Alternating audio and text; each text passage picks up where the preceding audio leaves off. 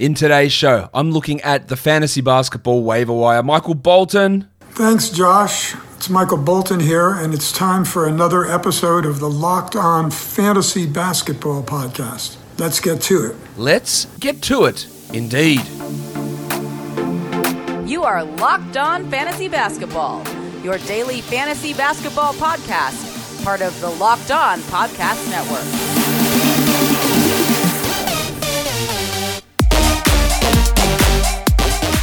Hello and welcome to the Locked On Fantasy Basketball podcast brought to you by Basketball Monster. My name is Josh Lloyd and I am the lead fantasy analyst at basketballmonster.com and at Yahoo Sports Australia.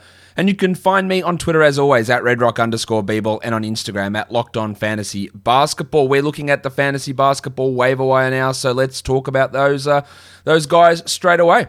First off, let's look at guys who can be droppable options. Not guys that you have to just go out and immediately evict from your roster. But if there's moves that you need to make, if you need to clear a spot in a trade, these guys are, expendable in 12 team leagues. Eric Gordon, he's out four to six weeks. He was a fringe player anyway. He's still rostered in a chunk of leagues. Leagues. Get rid of him. You don't need to hold on to him. Get that garbage out of here! Blake Griffin, I don't know why he was picked up in as many leagues as he was. He's not playing yet. He is going to come back soon, but his role is not going to be huge. He is not going to be that good, most likely, and I just don't think the risk reward of holding onto a dude like Griffin when you could be streaming that spot, adding other higher upside type players in there, um, is just not worth it. There are just so many more other players that you could use that spot for than holding on to Blake Griffin, who wasn't good when he played and now isn't even playing. I just I don't see the need for it. So he can go as well. You know who this bloke is. The world.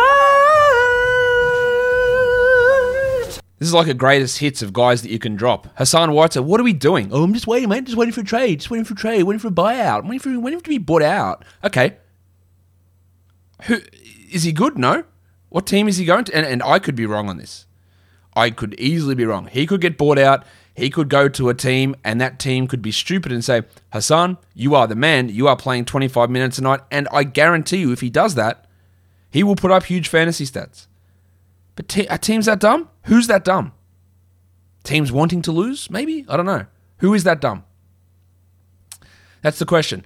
Kendrick Nunn's a tough one because he is producing at an okay level, but we are seeing the trend down happen. Jimmy Butler's back, Dragic is back, Herro is back, Bam is going to return, and we're seeing Nunn's minutes and production tail off.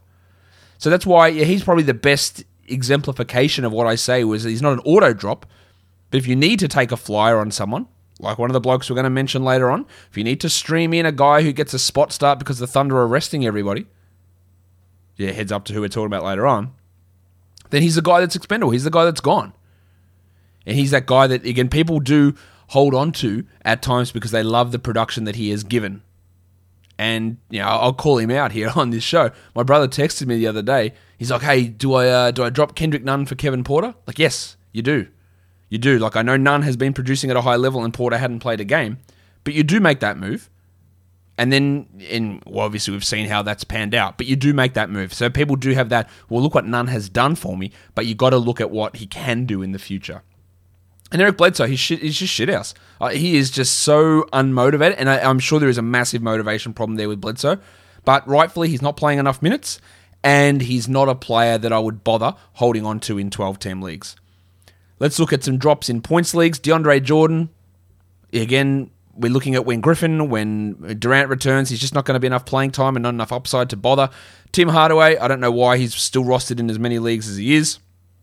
Duncan Robinson is a bad points league player, so he shouldn't be held on to. He's more of a 14 to 16 team league points league guy.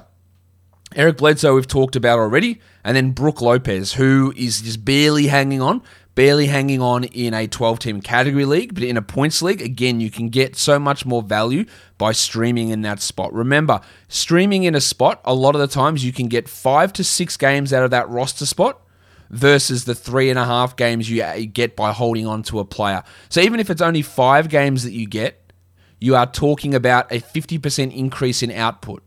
So what that means in general, if a player averages, let's say, 20 fantasy points who at the back end of your roster and he plays three and a half games per week, that's 70 fantasy points for the week. If you stream and use that roster spot five times, I'm just trying to do some uh, some quick maths. Where's Big Shaq? Two plus two is four. Minus one, that's three. Quick maths. Those blokes that you stream in only need to average 14 points to be equivalent. If they average 16 points, then they beat that value and they are very rough numbers, but that is that's the difference that you're you're talking about there. So you, you don't even need that waiver wire stream player to be 75% worth that back end guy. And that's why these guys are, are not must holds and droppable players. Let's look at some players to add. Moses Brown. Spot start today on Sunday. Um, great fantasy profile. We talk about Hassan Whiteside that when he gets minutes, he puts up stats. That's who Moses Brown is. He'll block a shit ton of shots. He'll get rebounds. He'll have a very high field goal percentage. And that's really about it. But that works well for fantasy. Moses Brown is the backup center now. He started today with Horford and Roby both out. He fouls are going to be an issue. He won't push to 30 minutes. I feel pretty confident with that. He is a guaranteed 14 team league ad just to see where it goes. And again, having that roster spot available in a 12 team league, just add Moses Brown and see what happens. The last time that we had Horford play, he still played 26 minutes, but in you know, to be fair in that game, no Bazley, no Gilgeous-Alexander, so everyone pushed down. Poku played the three, Roby played the four. Now, Brown might play 12 minutes a night. He won't. He'll probably play like 18 minutes a night on a, on a bad night and 22 minutes a night, 23 minutes a night on a median night, and then 28 minutes a night on a good night. To me, with the statistical profile that Moses Brown has, that's worth adding. Maxi Kleber is nowhere near the level of yeah highs and lows, but he's a good shot blocking, three point shooting big man who's a top 100 player over the last two weeks, and you can't ignore that. Isaiah Stewart, much like Moses Brown, just getting you 20 minutes a night, blocking some shots, being a very good rebounder, extra bonus in offensive rebound leagues, um, and eating into Mason Plumlee's playing time. Another one that might not look great initially, it looks borderline, but I'd add him in 12 team leagues, and I've been saying that for a couple of weeks now. The Bulls are making a change to their starting lineup today, and by the, when I'm recording this, I don't know how that's going to look. I mean, I don't know how it's going to look on the court because I know that Tomas Satoransky is going to start over Coby White. And I have said for Years? Yes, years, because since Coby White's been drafted, he is not a starting point guard. He is better suited to being best case scenario Jordan Clarkson, Lou Williams. And that's a really good best case scenario, but that's a sixth man playing 25, 26 minutes a night. That is Coby White's NBA role. And the Bulls have realized that now. And they are starting Thomas Satoransky. Now, Satoransky, if he plays 30 minutes a night, he is a high efficiency, 5 to 6 assist guy that can get 1.7 steals and hit a couple of threes and that has enough value that you can take a flyer. It look, he might start and play 21 minutes, and then you look at it and you go, "Shit, I wasted that ad," but you still do it. You still make the ad and you see where it goes. And of course, I'm just going to throw this the obligatory one in Kevin Porter Jr. He isn't rostered in every league. He needs to be rostered in every league. We haven't seen what a full rosters roster Rockets roster looks like. No wood, no wall, no house. Um, Gordon, we can forget. Tucker, we can forget because they're a long way away. Oladipo, sure, he might get traded, but other players might come in the mix. Porter's had an absolute free run up to put up big numbers. So I imagine there'll be some drop off from him, but you can't leave him on the wire. Simple as that. Points leagues.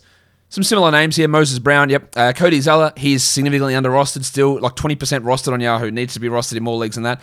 Let's talk about MC Hamidou Diallo. Stop. Have time. Um, traded to the Pistons. I think they seem to be souring a little bit on Josh Jackson. So there is a starting position open there. Now, one, one thing I will mention is that Dwane Casey has been really, I don't know what the right word is, um, insistent on having shooting at the two guard position. Hamidou Diallo is the opposite of shooting. In fact, he is one of the worst shooting shooting guards in the NBA. Like he's terrible at it. So there's a chance that he doesn't start and they keep Wayne Ellington there. And Wayne Ellington could get traded, sure. No, no, he should get traded. But that doesn't necessarily mean that the the ideas behind uh, Casey's rotations alter. So another shooter could move in there. The other thing you got to throw out there with Diallo is that yeah, people will highlight, hey, look at the games. When he started for OKC, he was huge. He averaged 16, 8, and 4. And that is 100% true. He did that starting at point guard when Gilgeous-Alexander and um, George Hill and someone else. I can't remember who the other guy. I thought maybe it was uh, Maledon was in the um, uh, protocols, and he played 37 minutes a night.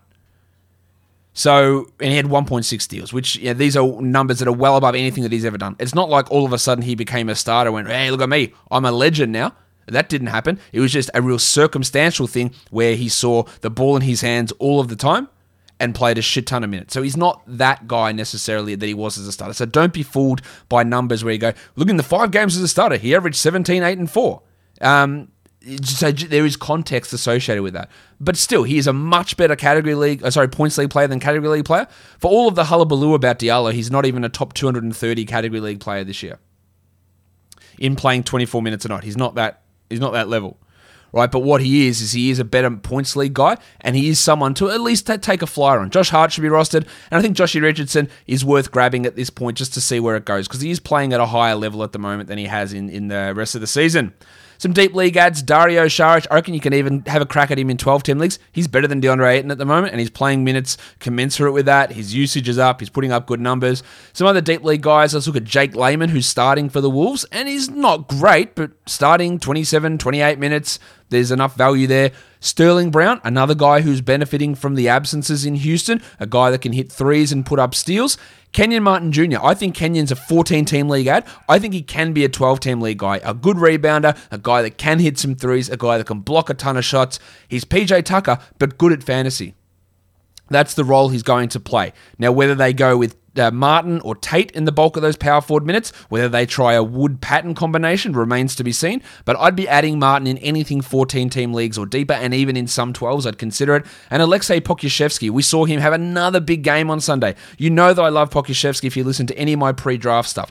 I believe I had him in the top 10 of that draft, and I think uh, I think the, there were people I had on the show who had him in the top four. You're just saying his upside was there. It's been shaky at times, and it will continue to be shaky this season, but his upside is immense. And I said this the other day as well. I think that his potential is better than Darius Bazley. He is easily a better fantasy player than Darius Bazley, profile wise, and I think on court he will be a better player than Bazley really, really soon. Will this pan out this year? Probably not for 12 team leagues. But if they just say, screw this shit, Pokusevski's better, and we're starting him and playing 30 minutes a night, I'd add him in every 12 team league. In 20 minutes a night, 14, 16 team leagues, Pokusevski is a go. Let's go through some must rosters. You know these guys. Rostered in under 85% of Yahoo leagues, and their top 100 players shouldn't be on any single waiver wire anywhere. And if you are, you have not only got your thumb up your ass, you've got your best mate's thumb up your ass as well. So do something about it. Tyrese Halliburton, Norman Powell, Thad Young, PJ Washington Jr., Maximum Derrick White. Derrick White's trash, Josh. Um, yeah, he's a must roster player. Um, Jakob Rob Williams, Jordan Clarkson, Kevin Porter, Darius Garlo Garland. DeAndre Hunter coming back soon, apparently. I was still skeptical, but coming back soon, apparently. The pencil Harrison Barnes. Barnesy. Larry Nance Jr., Delon Wright, De'Anthony Melton. I've got there as must roster. I'm not as convinced with that one as the rest, um, but I know that he's good. I just don't trust Taylor Jenkins. So I would add him, and I would say that he should be added, and then let's just see where we go from there. Popular ads. These are guys, your top ads over the last 12 hours or so. Kenyon Martin, talked about him already. The two sixes big men, Tony Bradley and Dwight Howard. Um, no Joel Embiid for two to three weeks. If you can deal with the free throws, Dwight's probably the guy to go with. But I think Bradley has a real shot at back end, back end 12 10 value, probably more 14, but back end 12 10 value. Rudy Gay, no Lamarcus Aldridge. Gay is playing out of his mind. He is a definite 14 team league ad and probably a 12 team league ad, especially with the way the Spurs schedule is. Now, he could be traded as well, but I think he's a strong ad. And then Hamidou Diallo, who we've discussed already. Let's look at some hot players. These are top 100 players rostered in under 50% of leagues over the last week. Matisse Thybulle um, and Furkan Korkmaz on that list, both because Ben Simmons was out. Don't read too much into that. Jaylen Nowell, taking a ton of shots. I've been talking about this guy for a long time as well, saying that his value is there if the shots go in, and at the moment they're going in. So he does have some back end 12 team value. Rudy Gay, we discussed already, then another Minnesota Timberwolf player, Jaden McDaniels, who is going to be up and down.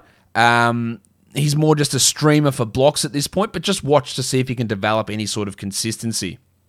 And then lastly, we look at some flyers. Ty Jerome started today for the Thunder. He's been pretty good. There is still George Hill and uh, the Salt Flake Theo Maledon, who's got to overcome, but he could easily be the guy that takes. Maledon's a second round pick this year. Ty Jerome was a first round pick last year.